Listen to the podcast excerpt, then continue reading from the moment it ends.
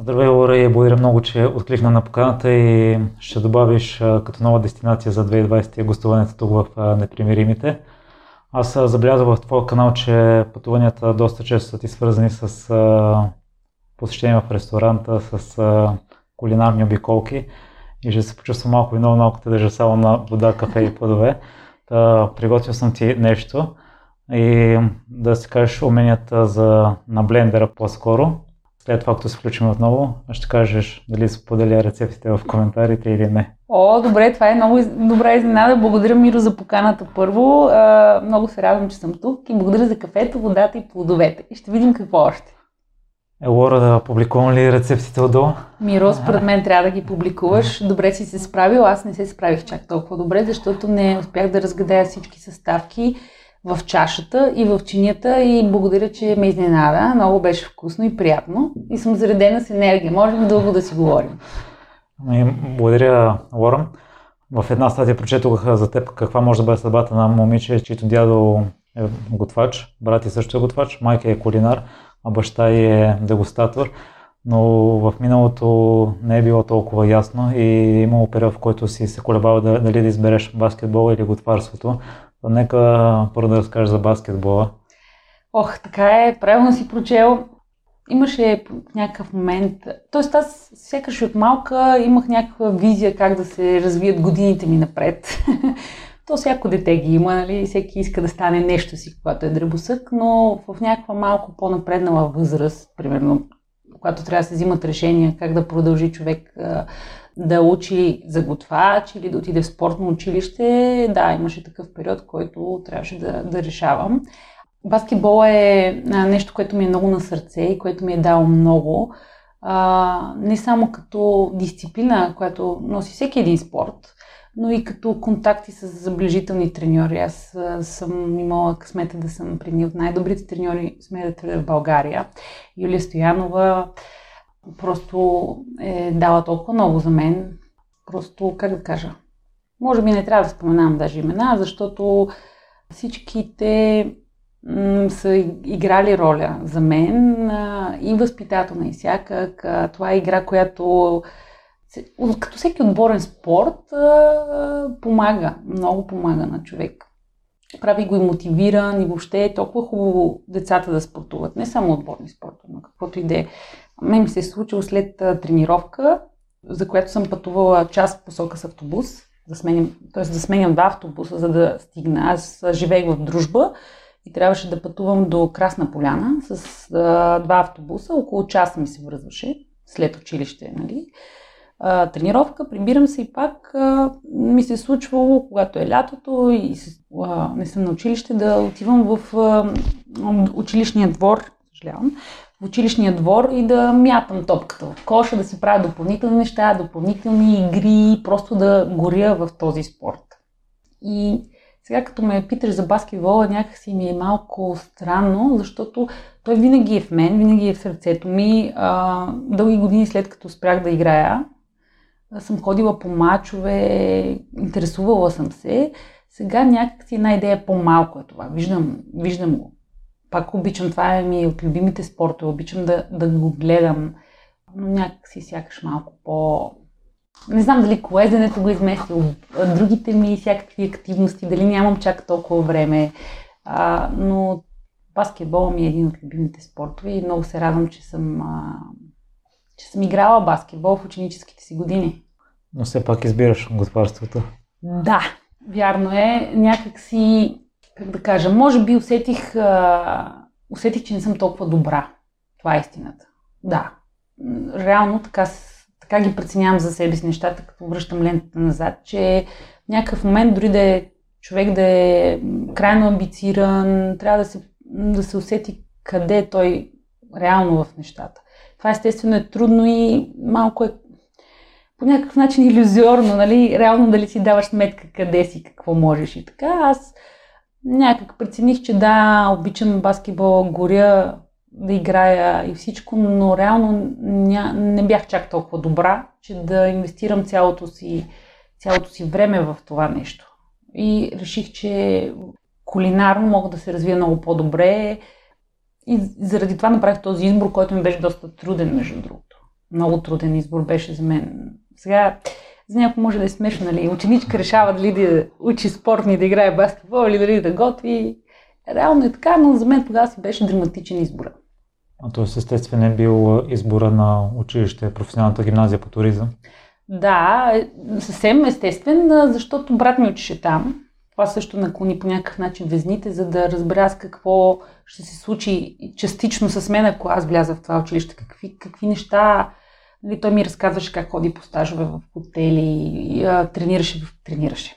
Приготвяше вкъщи някакви от нещата, които са готвили, примерно в ресторант или в училище. И на мен това ми беше много любопитно, много интересно. Аз съм, като може би всеки един стрелец, много любопитна личност. Това по някакъв начин и ми помага, и по някакъв доста ми пречи.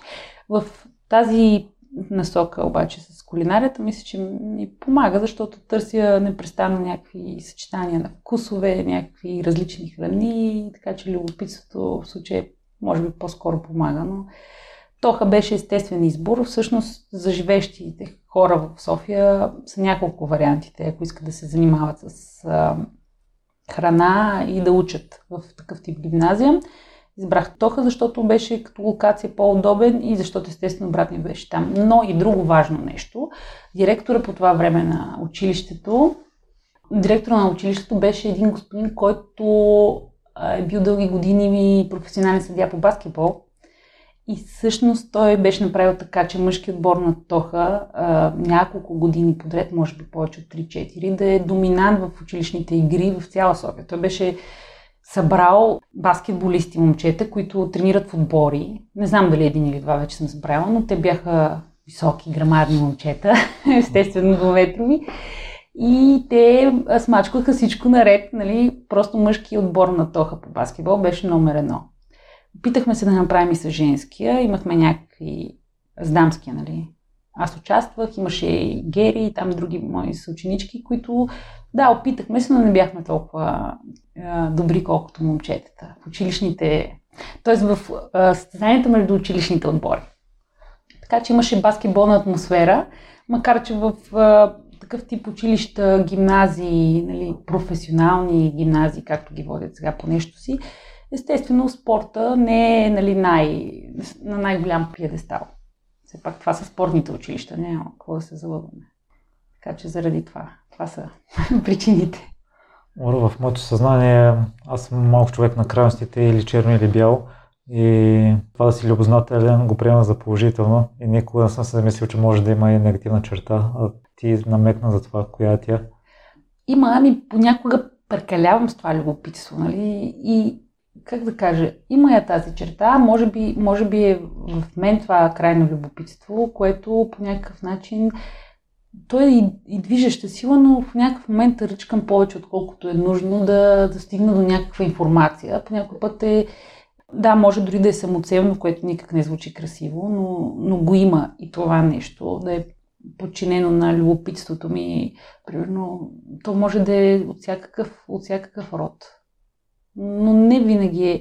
Виж, всяко нещо, което е така крайно, е, мъдри хора са го казали, не е много добре. И в този ред мисли и, и това смятам, че, че е така, когато е, когато е в крайност. Аз по някакъв път изпадам в крайна любопитност към неща и така, да си вра носа. Затова имах предвид. Но да, по-скоро е положително, но има и тези отрицателни нотки. Така, така може ли да го кажем? Аз от това, което съм чел за специализация, съм чул само за една страна, докато ти си направил в 4 Франция, Италия, Германия, Испания. Това в Тоха ли става? Да, имаше много яка програма, която вече спряха, не знам защо, тя е по Еразъм. Може би си чула Еразъм. Тя беше свързана с едно училище в Бургундия, което е лицей за професионално изкуство. Така го бяха кръстили французите. Всъщност техния еквивалент на ТОК, но той беше като интернат. Звучи прекалено грубо, но да кажем, там учениците от даже цяла Франция, не само Бургундия, отиват и учат от понеделник до петък и живеят там. И събота и неделя имат шанс, ако искат да се приберат където породните си места, ако искат да останат в училището, примерно ако живеят далеч и пътуването е много като време, и да учат точно така за готвачи или за сервитьори. Имаше и сумелиерска част, мисля. И ние, а, нашето училище всъщност с, с, с а, сътрудничество с тяхното направиха това нещо, като те го наричаха европейски клас. Т.е. бяха ни събрали в един клас хора от Полша, Италия, имаше Германия, България и може би изпускам някоя държава. Някъде 20 на, и Франция естествено, 20 на човека и бяхме направили европейски клас, който на няколко месеца идеята беше следната да учим език, доколкото е възможно за 2-3 месеца. Идеята е, че те те слагат в естествено професионална среда, като стъжант, като това да трупаш опит, като готвач. Нали, това си бях избрала аз.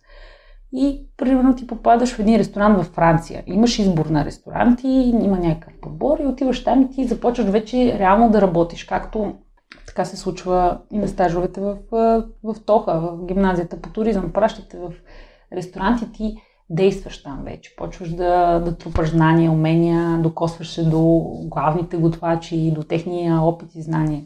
И много интересно. Стресиращо до някъде, защото ти нямаш 20 години или си около 20-те и все пак говоря за преди колко вече са минали, сигурно преди повече от 10 години са това, което не се пътуваше чак толкова свободно. Не си спомням да имах GSM, звънях къщи в някаква карта в, и трябваше през 2-3 през 3 до 4 примерно месеца да си сменяме локацията и ресторанта. Аз така за първ път и отидох в Италия. Просто ми казаха, ето това е следващото място, на което трябва да си. И адреса беше Сицилия. Окей, аз знаех Сицилия, обаче е, Еолийските острови и подяволите изобщо не знаех къде са. Трябваше да стигна до тях. Те са част от Сицилия, но се пътува, стигаш до Сицилия, пътуваш час с а, автобус, после пътуваш два часа с ферибот и си на острова и наистина малък остров си представи, който доста малък, с две-три грачета, които са равносилни на селца. И беше предизвикателно това нещо. То, то много ми даде. Аз си го наричам като моята казарма, защото първо срещнах супер интересни хора за тази година и малко. По целия път научих на неща, а, доста интересни неща, кулинарна насока. Някои как могат да бъдат добре направени, други как не трябва да се правят, но винаги го има това. Виждаш, правиш си сметките. И естествено с тези хора, които, които бяхме дори до ден днешен, поддържаме контакт, бяхме замислили тази година да си направим една среща, такава по-масштабна, но оставихме за до година. Надяваме се до година всичко да, да е по-положително и усмихнато и да можем да се съберем някъде в Европа и да си направим такава сбирка след, да кажем, 10 години, защото някои от тях не съм, не съм ги виждала толкова. Някои съм ги виждала. Срещах се с тях. И е много интересно, между другото. Да се надяваме, че следващата година ще е по-добра. Да, но... Лора спомена, че в баскетбол не си усещала, че си достатъчно добра. Да. А кога осъзна, че си достатъчно добра, за да можеш да се развиеш професионално с кулинария? Ами, това е интересен въпрос. Чак достатъчно добра още не мисля, че съм и, и какво значи това, нали? Ако препрашвам с баскетбола, там знаех, че просто няма няма да се случат добре нещата, докато в кулинарията а, и като всяка една друга област, която ти, която ти е на сърце, опитваш се да, да даваш, да даваш всеки ден, да се учиш, но все пак не е и спорт, защото спорта знаем, че това е голямата разлика между тях, която аз осъзнах. Нали, и дори да и дозата талант също, естествено, която е очевидно нямах в баскетбола, но баскетбола и всеки друг професионален спорт е до някакво време. То вече, как да кажа, аз съм на 33 и виждам, че в повечето спортове, които са супер трудни, спортисти на 33 вече все по-рядко има. Вече са като цяло към ветерани или о, колко са възрастни, като любимия ми Валверде. Той естествено е на повече години Федерер също, нали, са такива примери. А пък в кулинарията не е така. Даже напротив, с годините още повече опит. Ням, няма е тази горна граница, която е доста стресираща, разбираш ли? Поне за мен. Мисъл, че като трябва да си на 30 си оказваш от спорта, но в кулинарията го няма това нещо. Има супер добри готвачи на доста по-сериозна възраст. Е, сега се сетих за Горден Рамзи, защото му гледах мастер-клас. Взела съм си този сега покри пандемията и всякакви ограничения си взех мастер-клас, това е много яко, не само от кулинарна гледна точка. И го гледах и той е над 50 и няколко години и сега в момента си е в разцвета на, на кариерата. Изобщо не говорим за отказване, нали, и така нататък. но смятам, че не е дошъл момента в кулинарната в кулинарното ми пътешествие да кажа а, достатъчно съм добра и даже това изобщо не е някакъв начин, нещо, което бих казала за себе си. Не знам, не мисля, че се казват такива неща. Ти просто чувстваш, че, ти е, че, ти е, че се чувстваш комфортно в това нещо. То някакъв вид е и чувство, да, радваш хората. Храната радва хората. Това също, също много, ми, много ми допада в кулинарията. И има различни измерения, защото може да приготвиш къщи за приятели, можеш да приготвиш улична храна, сега е супер модерна, стритфуд, може да е по-изискан ресторант, може да е в много различни, различни аспекти. Просто е една, едно море, което е безкрайно. Като спомена възрастта и Федерер, аз сетих за една статия на Иво Иванов – която той сравняваше Джиро, може би най-известният майстор на суши. Той е на 86 години и има едно малко ресторанче в Япония. Та няма граница. Наистина няма. Не, не може да сравним. Ето това е нали, несравними с, с, с спорта, но е, ето това е нещо, което толкова много ме възхищава в кулинарията. Каза Япония, наистина там са. А, между другото, тази година бях планувала пътешествие в Япония, което не, между... преди пандемията реших да трансформирам в друго, както и да е друг, друга и дълга история. Просто наистина се възхищавам много и чакам с нетърпение да попадна там, да попия от тяхната култура и да, да се срещна очи в очи. Искам да ги видя тези хора, за които четем, нали, как толкова години ми е турист или правят само това, но то е наистина съвършено. И ще съм много, ще ми е много интересно да ги попитаме тях, нали, как, кога си разбрал, че си достатъчно добър и смяташ ли го това, как, как, каква е тяхната, тяхната философия. Японците са много, много любопитни за мен хора. Море ти сега, доколкото знам, се занимаваш отново с едно нещо, с водене на предаването Бон апети, но преди това си имал и други работни пътешествия. Първо си работила верига за управление на хотели и ресторанти, след това може би логично си е работила и като заместник готвач в ресторанта на брат ти. Ще разкажеш ли за тези периоди? Да, знаеш, някакси осъзнах, че в последните години покрай пътуванията ми а, всичко тече много бързо. И когато ме питаш за тези неща, сякаш са преди 50 години. Аз съм реално на 30 и това няма как да излезе като сметка. А, да, това е първата ми, първата ми работа в една верига хотели. Тя все още съществува и ресторанти към, към нея. Всъщност бях на оттока, имахме състезания за готвачи. Аз печелих едно от състезанията а, за млад готвач. И наградата беше работа в ресторант. Първоначално трябваше да е един ресторант, а, който вече не съществува, между другото. И това беше награда да работя там. Но се оказа, че този ресторант, е, там работят само мъже. И собственичката му или собственика му, напомня, каза, че някакси няма да е много добре аз да отида там. Искаха мъже готвачи само. И аз казах, окей. Обаче от тези симпатяги, които всъщност на тяхна територия се проведе състезанието, казаха, ние, ние ще те вземем, нали, нека се запази наградата. Много готино постъпиха. И не ме пратиха просто в а, някой хотел на, да кажем, закуска. Това е, може би, най-низкото стъпало да отиш да, да работиш като готвач в закуска, да даваш закуска в ресторант, защото е доста семпл. Нали? Приготвяш яйца, малко неща, не е някакво. Нали? Стъжантите започват така, с закуска. Те ме пратиха в един от а, добрите им ресторанти като стъжант. Естествено, пак от най-низката позиция, то е ясно. Но това за мен беше, как да кажа, съдбата си знае своето сякаш. Аз вярвам в това защото там срещнах невероятни професионалисти. Един готвач, който доста голяма роля е изиграл в моята, нали, смисъл в моето, как да кажа, нагласа към храната, към професионализма. А, Христо Пенчев, който е супер добър готвач. Естествено, не от хората, които може би ще видиш по телевизията някога някъде. Той продължава до ден днешен да, да готви за хора, да организира хора, да вдъхновява млади хора и някак си умее да ги мотивира. Много е, той е страхотен учител. Не всеки добър готвач, според мен, може да бъде добър учител, а той е точно такъв. Така че, попадайки в тази верига и срещата с него и с други мои колеги, които дори да не се чуваме всеки ден, сме си супер близки. Скоро, преди месец, отидох да ги видя в новия им ресторант и все едно беше вчера.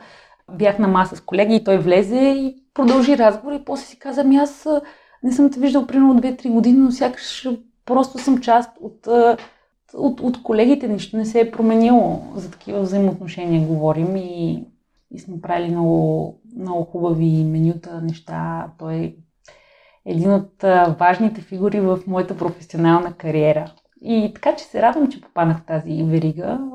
Казвам верига, но всъщност реално съм била в един ресторант към тях. После и на морето трябваше да помагаме. И работата с брат ми и неговия бизнес с... Всъщност той има две заведения за хранене с своята съпруга. Такъв бизнес, можем да го наречем малък семейен бизнес.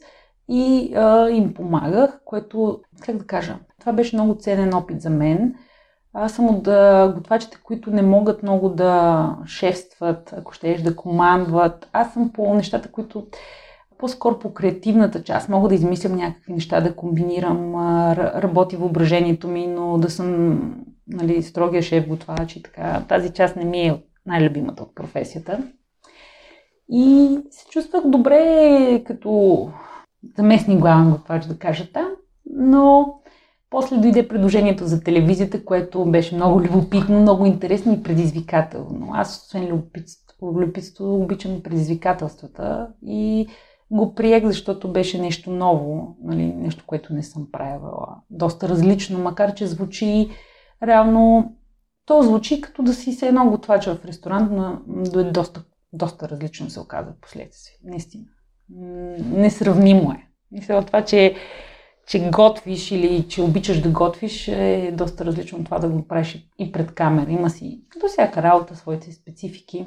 Но някак си осъзнах тогава при работата ми колко е не само отговорно, но някак си е много е труден този бизнес ресторантьорски. Сега в последно време още по-труден става и ще става, което е силно неприятно. Такива са времената, за съжаление. Но и преди и кризата която се заформи, в която сме в момента. Това е много, много труден бизнес, който не случайно сигурно си ходил в Гърция, в Италия, малки ресторанчета семейни, които те се менажират и управляват от едно семейство, поколения наред. И цялото семейство е впрегна усилие в това нещо да, да работи, да дава хубава храна, да радва клиентите с вкусна храна. Това е нещо, като ти гълта цялото време. Много. И това е големия проблем. В много интервюта са ме питали, мечтаеш ли за свой ресторант.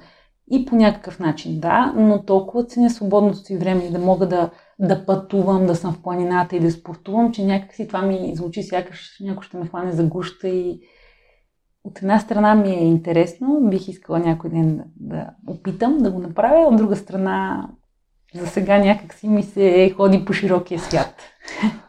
Ние си говорихме преди разговора, че аз за първ път видях по BTV, но се оказа, че не сте започнали там с Стоян. Започнахме преди, виж, 2021 имаме годишни на 10 години стават всъщност, откакто започна първото предаване. Бон апети, беше април месец и то стартира по нова телевизия. BTV сме били само една година или малко. То реално гледахме на сезони, така че ще те излъжа колко точно е. Имаше такава рокада отново в BTV, после се върнахме в нова. Преди да го да се премести предаването и да, да е в 24 Kitchen, където е в момента. Там някак се чувства най-уютно сред други предавания, които дават емоцията на домашно приготвената храна. Така че малко сме били в BTV, а до година имаме, имаме годишнина. Първото предаване го заснехме, понеже студиото не беше готово, не беше изградено. А пък беше март-април и а, един от колегите, много добър оператор, Красин Донов, беше предложил да отидем в остров Самотраки, Гърция, който е един от островите, не знам дали си го чувал, дали си бил там. Той е по-див остров. Поне тогава беше преди 10 години, с козички, малко хотелчета, нали, не е от тези а, цикла, цика, Боже, цикладите. не е Санторини, да кажем, нали? не е целият туристически поток от Китай да отива там. Много приятно място. Там са първите епизоди сред природата, готвим на открито, готвим и вътре. Много, много раздвижено, може би прекалено даже раздвижено беше.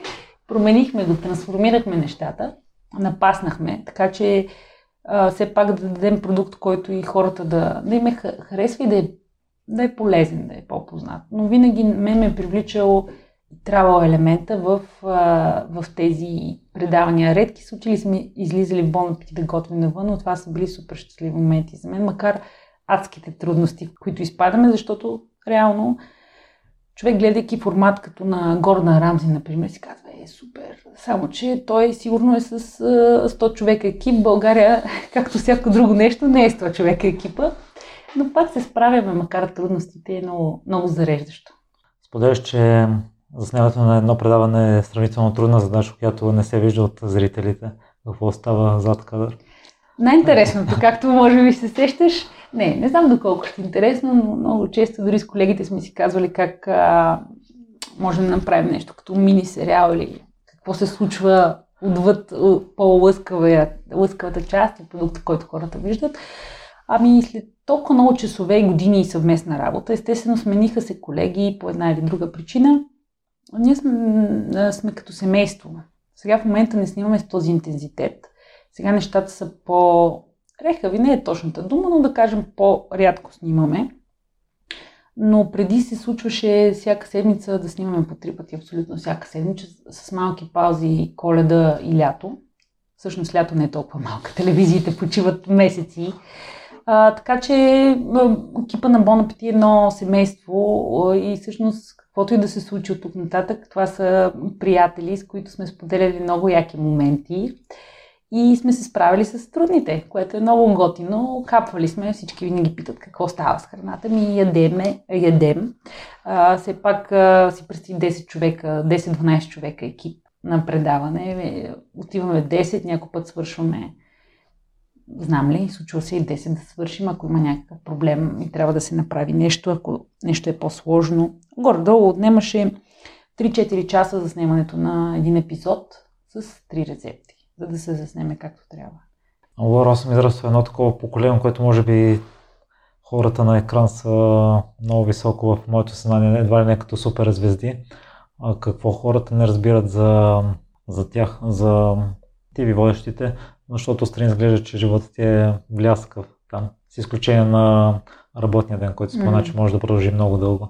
Може би спрямо нашата действителност, Миро, не, не го приемам така, даже леко се усмихвам, не знам, наистина в България хората, повечето хора си представят, че щом си по телевизора, вече всичко е цветя, български хубави ароматни рози. Естествено, че има своите плюсове. Всеки, всеки е различен и си решава как да, да приеме това. Аз не, за себе си мога да кажа, аз не се приемам за някакъв супер популярен човек, няма някаква истерия, нали, не, сме, не живеем в щатите, да ме спират хора за автографи и такива, за щастие, за щастие, това не би ми понесло. Много често съм в планината, не в града, там ми е спокойно, там ми е добре. Всеки решава как да си оползотвори своето лично и свободно време. Носило ми е и, как да кажа, положителни емоции. Спомням си преди месец или повече една възрастна жена ме спря, нали се каза, ама вие ли сте Лора? Казах да. И вече си, каз... си мислех, че ще ми каже, не, така не трябва да се пълнят чушките с Боб, примерно. А, и после каза, аз много харесвам вашето предаване състояние. Ме ми стане много драго, много, много приятно от това нещо. Нали, на всеки би било станало приятно. И честно, понеже нашето предаване е позитивно, в крайна сметка, нали, не се занимаваме с някакви неща, които са наша работа, ние готвим, ядем, усмихваме се, хапваме нещата, които и ги има в живота. Естествено, в живота има и черни неща, но ние не наблягаме на тях. Мисля, че те достатъчно ни заобикалят, че да трябва да, да говорим чак толкова за тях. Естествено, няма да, ако нещо лошо стане да го крием, но и в YouTube канала ми е така.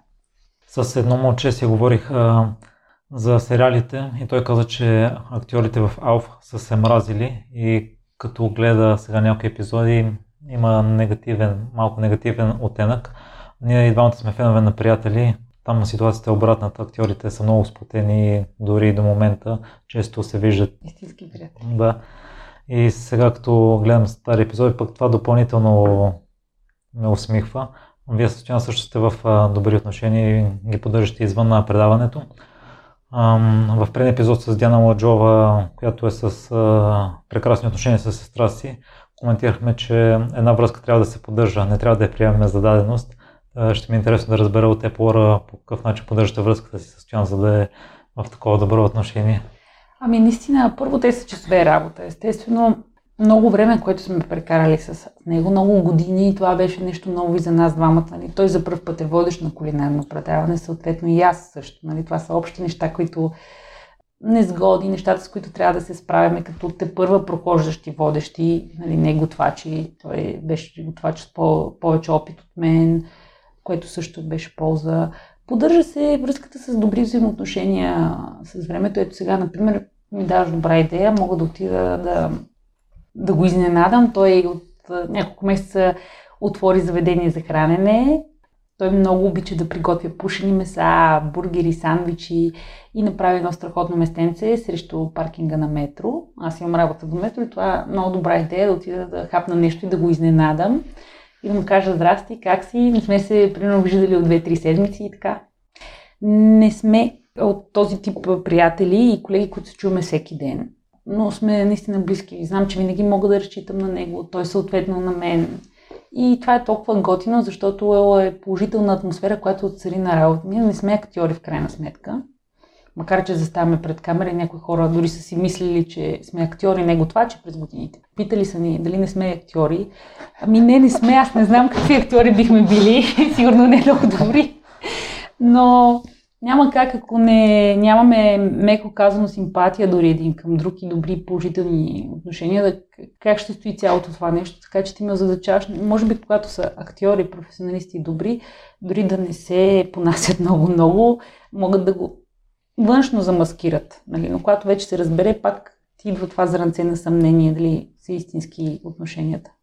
Истинското си е най-добро. И то а, е хубаво да се показва, трудно би се скрило, ако, ако не, се, не се харесваме. Мисля, че много би било ужасно за, за продукта. Беше спомена, че следващата година ще направите 10 години, както сте на екран. Във всеки епизод готвите по 3 рецепти. Аз прочетох, че за всеки епизод имате избор от между 5 и 7 такива. Ние вече коментирахме рецептите, които ти приготвих и може да се експериментира с много продукти. Та, сигурно са минали десетки хиляди рецепти при вас по какъв начин поддържате креативността да измислите още и още и те всеки път да са различни? Много добър въпрос, обаче. Истина хареса ми. Еми, поня... има моменти на трудност. Може би всеки човек, който се занимава с някакъв вид творческа дейност, изпада в такива моменти, но първо ние имаме екип, което е, той е голям гръб екипа ни за нас. Винаги ако закъсваме, помага. Цялото създаване на рецептите си е екипна работа. А, имаме много помощни средства, като например ние готвим сезонно, т.е. няма как да забием постоянно да, да готвим диня. Сега не знам защо сетих за диня, имам печена тиква навън, но окей, не може. Лято няма да се сетим за печена тиква и това веднага отключва друга врата. Да си мислим какво да правим с сезонните продукти, които са най-достъпни, най-вкусни и тялото ни някак сякаш има нужда от тях да яде сезонно. Поне в България ядем така. На Запад не знам точно как е. Пък на мен лично много ми, за креативността ми помагат пътешествията и срещата с различни хора. Една от причините да обичам толкова много да пътувам и колкото е по-далеч, както например миналата година по това време, както се казва, стягах багажа за Виетнам. и ми помага да попадна на такова място, където храната се случва на улицата буквално. Няма хей и такива неща, но всичко е много вкусно. Просто виждаш продуктите наредени на сергийката и те крещят пресни продукти, пресни, качествени, вкусни, все едно току-що набрани от някоя градина. И това служи като вдъхновение за мен определено да попадна на пазар, в който не знам половината продукти. Даже от Виетнам бях снимала един продукт, който наистина не знаех какъв е. Бях го пуснала в примерно Инстаграм да попитам някой дали няма да ми помогне. И един, един азиатец, или беше китаец, той ми помогна, разбрах какво е и така бях доволна. Не си го бях купила, после сетих защо не си го купих. Той е сушен бамбук всъщност, който се използва в китайската кухня, понеже Ханой е сравнително близо до Китай, има китайско влияние в тази кухня, освен и френско, което е също много интересно. Тези кулинарни миксове, т.е. когато имало колония, са много любопитни за мен. Как се отразява на кухнята, нали, съседните държави. Тук на Балканите също така може всеки да ти каже, ей, баница има и в Сърбия, и в България, и Гърция правят, нали, Турция има бюрек. Окей, да, но, но всеки, на всяко място е различно. То, то се е трансформирало спрямо самите хора, които са там. Тоест, храната е важна, аз се вдъхновявам от местата, но и хората са много важни, за да, за да усетим храната. Те също я променят по някакъв специфичен начин, което е... Те са взаимосвързани. Не си представям да отида някъде и просто да има ни представи си вендинг машина с копчета и натисни това за най-доброто суши или това за супафо и то, то ще е празно без човека, без емоцията. Не знам. Надявам се да не се трансформират така нещата след, след години с този COVID и всякакви такива неща, ами да се върнат по-старому и да има личния контакт, емоцията, това да, да, да говориш с някой. Ето, сега септември бях в остров, на остров Крит и, и говорих с една жена, тя продаваше зехтин на пазара, бутилиран. Тя ми сподели, че а, всяко семейство в Крит, нали, там го наричат течното злато, критския маслин, критските маслини, критската диета, те не са гърци. И тя беше толкова горда, че живее там. Отдавна не бях чувал някой да говори така за своето родно място. Нали, че, че хора от целия свят отиват там, тя живее на рая на земята, най-хубавите маслини, всичко, което произвежда. И това ме естествено ме вдъхновява. Срещата с, такива хора, които по този начин говорят за своята земя и храната, която произвеждат. Малко се довлякох от темата, но пак е горе-долу свързано. Ора, ние си говорихме преди епизода за колездене. Мен лично колездачите ме вдъхновяват и от тях чепа мотивацията си най-вече, но съм чувал истории за главни готвачи. Техният живот също е толкова интересен, но моя грешка, че не съм се интересувал допълнително за тях. А, твоите любими са Масимо Бутура, Даниел Хамп и Рене Реджепи. Та, какво в тях те спечели? Те са много различни. Ето сега Даниел, например, последно, което просто, просто ми изникна. То няма нищо общо с кулинарното. Той участва всяка година в, на маратона в Нью Йорк. Времето му е супер добро. И това ме вдъхновява в него. То няма нищо общо с кулинарно. Освен, че ресторантът му е бил ресторант най-добър в света един или два пъти. Вдъхновяваш човек като персона, като послание, което дава. Масимо Бутура също, но най-много ще наблегна на Реджепи, защото само него съм виждала лице в лице. Не знам дали си видял. Бях в Нома и всъщност това, което много ми допадна в него преди да се запозная с, с него – е, че е непримирим. Какво искам да кажа? В едно интервю го питаха, добре, защо затваряш супер успешния си ресторант, който хората дори не могат да резервират маса, защото когато нали, пуснат а, свободни маси, те се изчерпват за час. Нали, там чакат хора от целия свят. Той е като лотария. Затова бях толкова щастлива, че ще отида да ям там. Нали, чаках 2-3 години, за да резервирам тази маса и пак граничеше с абсурда. И той казва, затварям ресторанта, защото аз съм на 40 и ще те излъжа няколко години. Имам го вече от повече от примерно 7, 8, 10 години и в крайна сметка това влияе на моята креативност. По някакъв начин той се усеща, че е влязъл в едни релси, в които не го водят по път, който той иска. Той иска да развихря въображението си. Точно за това ресторанта му пътуваше беше в Мексико за кратък период. Целият ресторант, целият екип. За да може да, да внедри неговата философия към храната с местните продукти, които ще намери там. Продукти, които са екзотични за него. Той няма те не продукти, които са познати в Европа, нали? Или са слабо познати. Това много ме впечатли, че рутината, нали, думите, които каза, рутината убиват креативността. Аз искам да я поддържам и съм решил, че на тези години ще започна ново и следващия му ресторант, нали всъщност аз бях във втория ресторант, Нома 2, така го е кръстено, нова локация, е ново начало, нова концепция, пак е неговата храна, пак е нещата, които той прави, но по по-различен начин. И сме да твърда, това е доста смело, защото когато, може би в спорта, много уважавам хората, които знаят кога да спрат. Това е доста ценно за спортисти, според мен. Нали, когато може би е много трудно, когато си на върха да спреш и да се откажеш. Ти можеш да продължиш, но в някакъв момент. Аз мисля, че и Контадор заради това. Той можеше още да, да се състезава, но нямаше да е в топ 3, а за него дори топ 3 не е цел, освен ако не е първи. Така че, а пък Реджепи, затваряйки ресторанта си, губи звездите си, които за един готвач са, нали, аз нито съм имала звезди, нито съм такъв готвач, но са много. Не казвам всичко. Да има, той няма три, има две. Когато затваря ресторанта и той изгражда всичко наново, той ги губи. В момента пак си ги е върнал. Той знае колко е добър и че, че ще има успех, но има риск в това. Не ми харесва не толкова, че рискува, а, толкова, а другото, че, че иска да е креативен и, и не иска да влиза в а, един балон на сигурност. Точно обратното, което това те поддържа жив по някакъв начин и, и а, ти кара така мозъка да, да играе, да, да твори все повече и повече. И много му се възхищавам за, за това смело решение. Другото, което е нали, в целия ресторант, всичко едно. Аз съм била и в други такива ресторанти. Например, в Копенхаген най-добрия ресторант не е неговия, с най-много звезди. Един друг, Гераниум. Там, например, всичко беше наистина много високо ниво, много лъскаво, много прецизно, наливане, капки, всичко страхотна храна, уникална.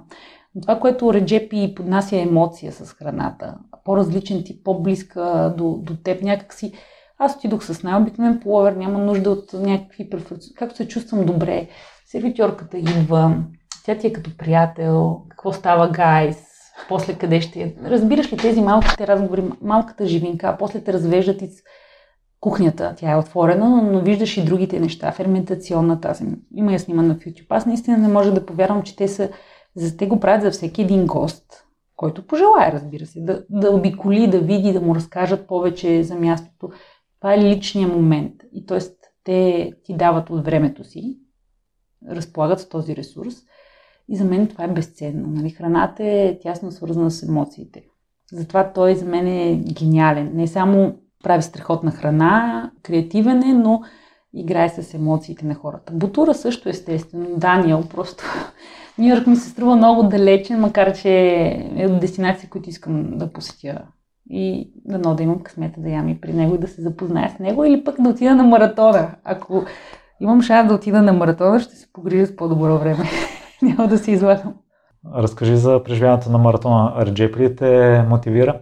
Аз, аз съм чувал, че маратона е, трябва да е в чехлиста на всеки един човек и се приема за много трудно, за някой недостижимо предизвикателство.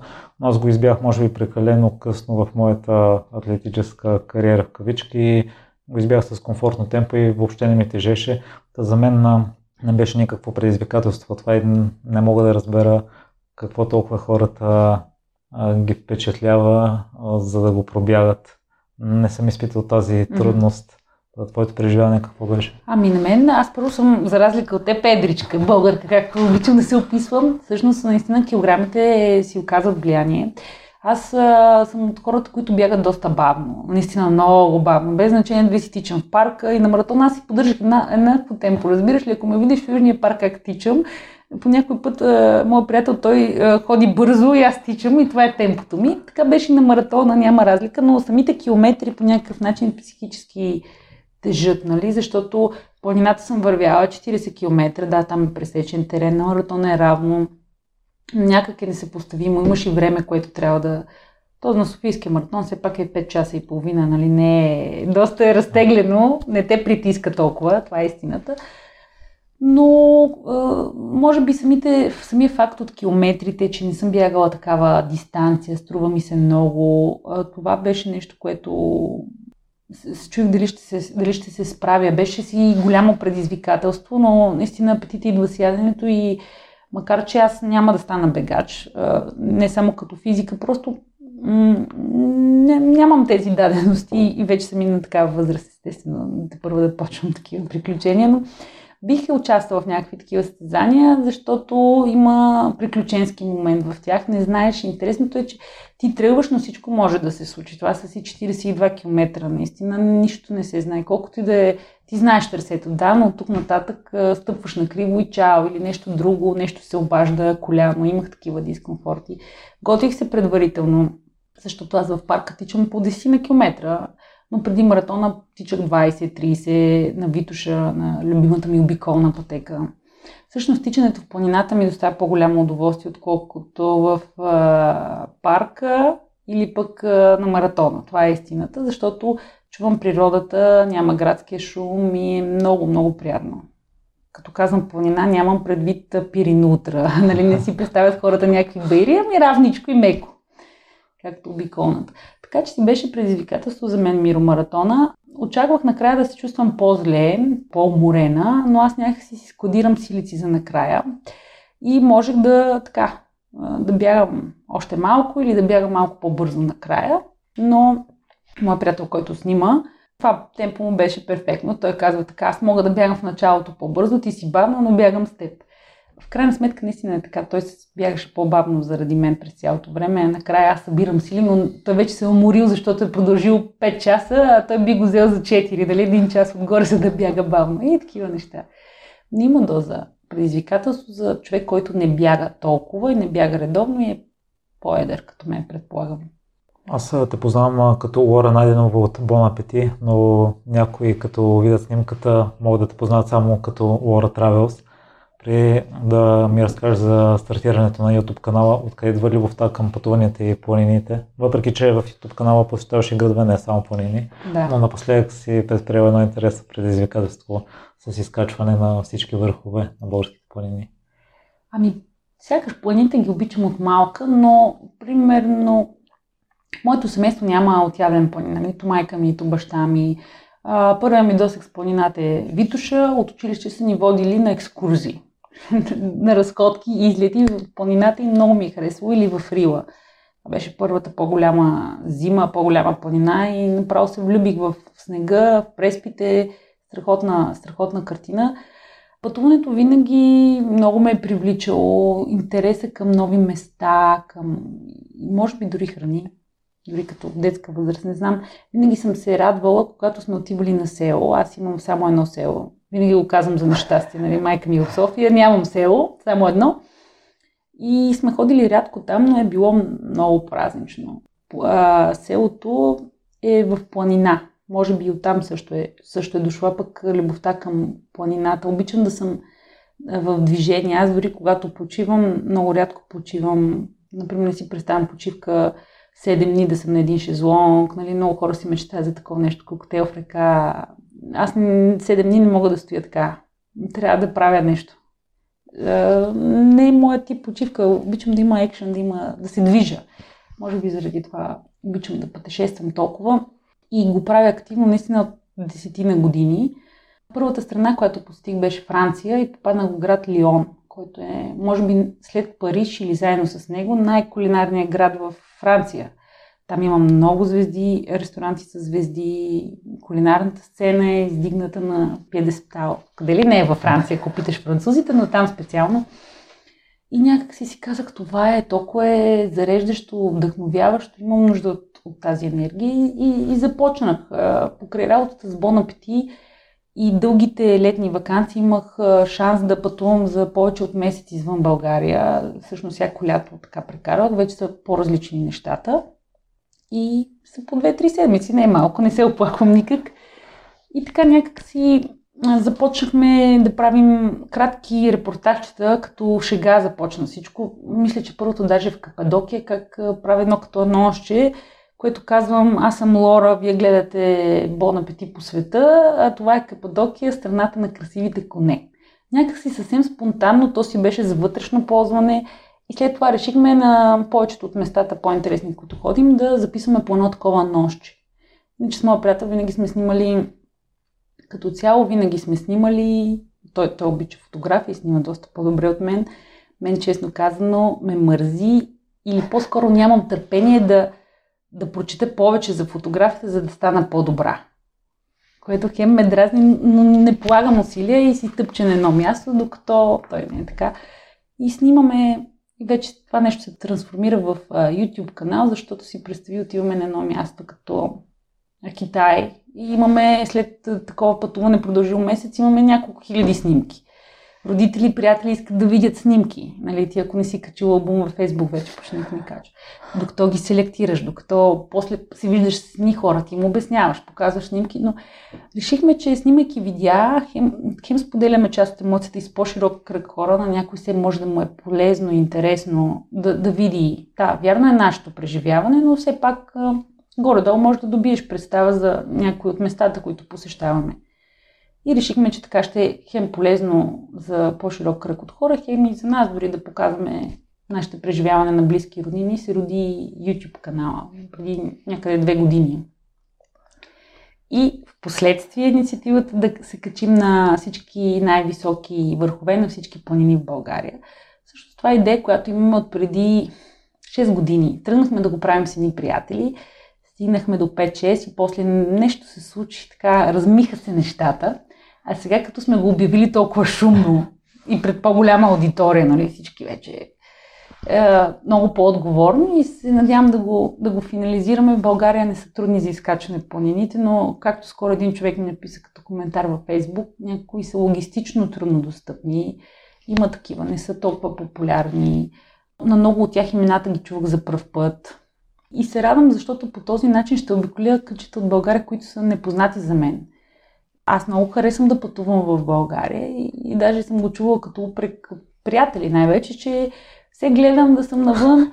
Аз си ги представям така нещата, че гледам да съм навън на по-далечни места, докато съм по-младичка, а пък България, нейните хубави красоти, винаги мога, тя си е моята страна и много, много обичам да пътувам.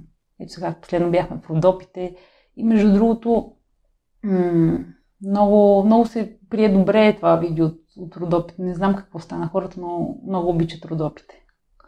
На мен наистина впечатление ми направи село Железаре а, с да. рисунките по стените. Като спомена пътуванията, вчера слушах едно участие на Рич Рол и той съветва хората да пътуват, да инвестират в преживявания, защото си обогатяват съзнанието, виждат различни гледни точки, за разлика от хората, които стоят на едно място и по цял ден са на нюсфида си.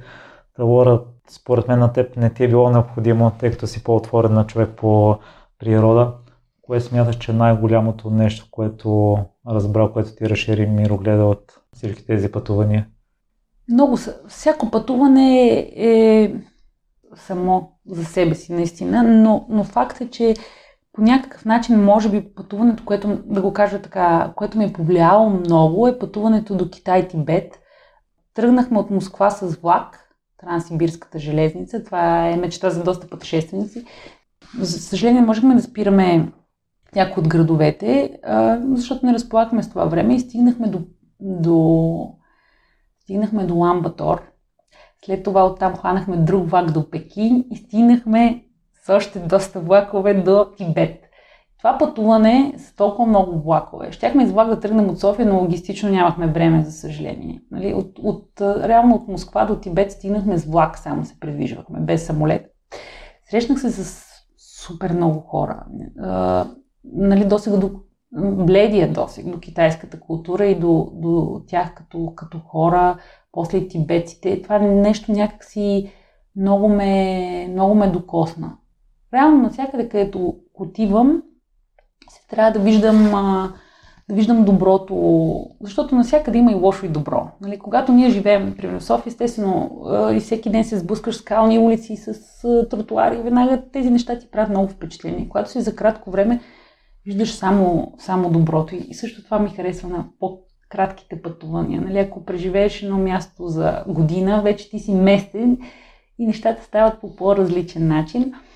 Но много това пътуване беше доста... Някак си ме направи по-смела в пътуванията, защото имало го е преди това, а идвайки от малка България, нали, ами ако нещо се обърка с плана, всичко е така няма, няма никакъв проблем, дори да не знаеш език, винаги може да се оправиш. Това е предпоставка за пък нови случки, нови запознанства. Ето в града на пандите Ченду, Сичуан, който е няколко милионен град, бях харесала едно място, където видях, че се храни само местни хора. Отидохме и искахме да си поръчаме хот-пот. Това е един казан, вряж бульон с много подправки и ти си взимаш различни меса или зеленчуци и си ги готвиш сам. Много е полярно там. И обаче там схемата на поръчване беше много странна. Седяхме там, те не разбираха, нямаше как да си поръчаме. Разбираш, виждаме другите ядат, посочваме и той ни говори някакви неща. Нямаше шанс. И дойде едно момче, китаец, който празнуваше със своята девойка китайския Свети Валентин. Посред лято се падаше. Той ни покани на неговия хот-пот, като нали, изрично каза, че всеки си плаща сметката. Много са точни в това отношение китайците. И така се запознахме с тях, говорихме и си беше много, много приятно. И заради това, това сега се замислям, че може би е първото пътуване, в което спим и в хостели, което също на мен много ми допада, макар че може би е запазено за по-млади, по-млади хора го правят, но не ми харесва, защото, например, ако си в един лъскав хотел, всичко е дистанцирано там. Нямаш много...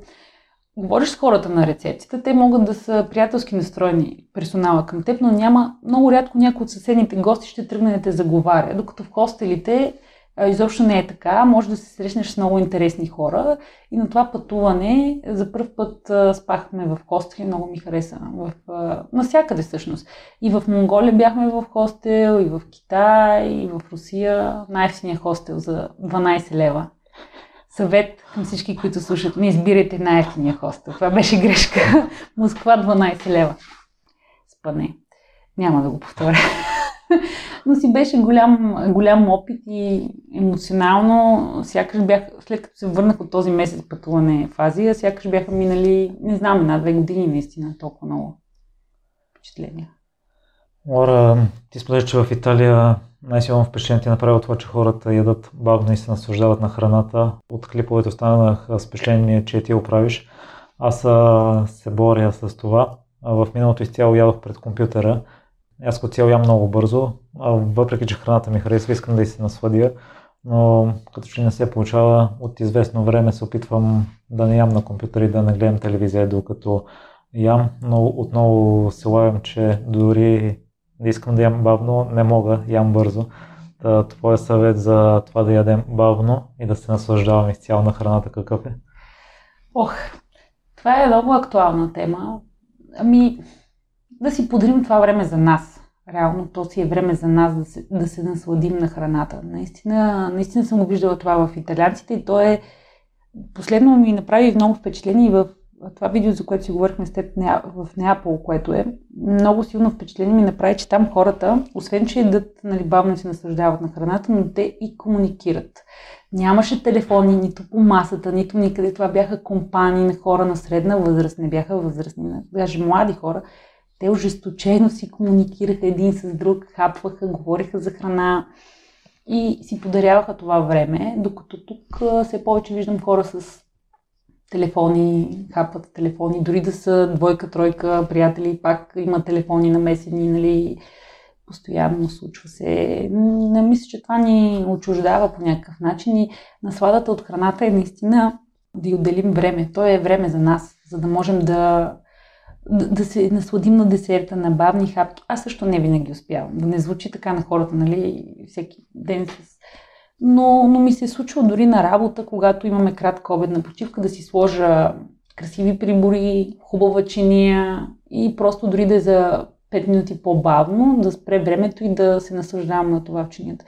Много по-различно, отколкото да го вземеш накрая, докато си робиш телефон или пращаш имейл бързината, защото няма време. Време никога няма да има трябва да свикнем с това. Въпрос е как то е определено, има лимит и как го, как го разпределяме. Кое ни е приоритет да го, да го правим.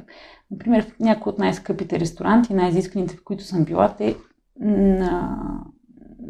Например, съм станала до туалетна или някъде друга, те не сервират ястито, докато не си там. Сядаш, дали, бавно, той малко хапки, няма как много. Просто е и се наслаждаваш наистина на, на, на храната. Като Естествено, в домашни условия, ако трябва да сме честни, е много по-трудно. Всеки бърза на някъде, но можем да започнем поне с събота и неделя. Да си подаряваме повече време с нас и с храната и с близките си. Оли, къде слушателите могат да се свържат с теб или да гледат клиповете и предаването? А, клиповете имаш пред YouTube, нали? No. А, къде? В YouTube. Моят канал е Laura Travels. Продължавам да пътувам, надявам се. Сега стана все по-сложно както на всички пътуващи хора и моите планове за 2020 тотален крах. Но въпреки това, като наскоро си гледах снимките в телефона, които са немалко, да, черна беше по някакъв начин и неприятна 2020, 2020 да.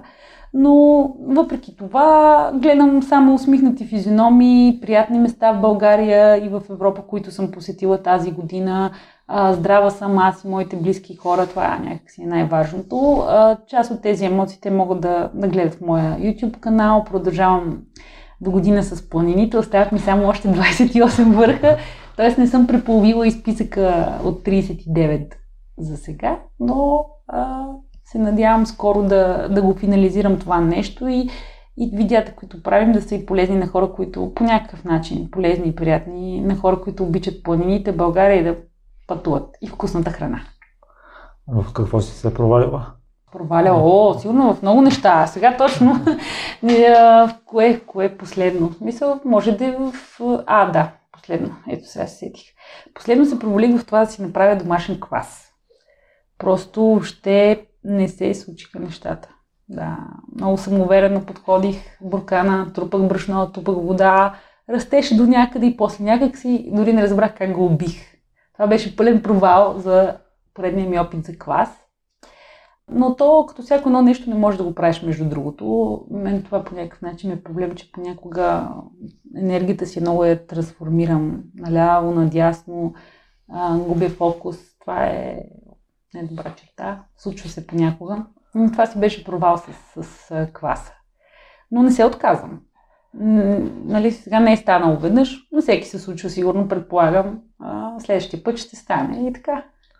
А с какво се гордееш най-много? Ох, ами гордея се, че имам такова семейство, което винаги ме подкрепя и че имам а, близки хора, които ме обичат и аз обичам до себе си. За мен това е най-важното нещо и се гордея, че направя нещата, които а, ме правят щастлива.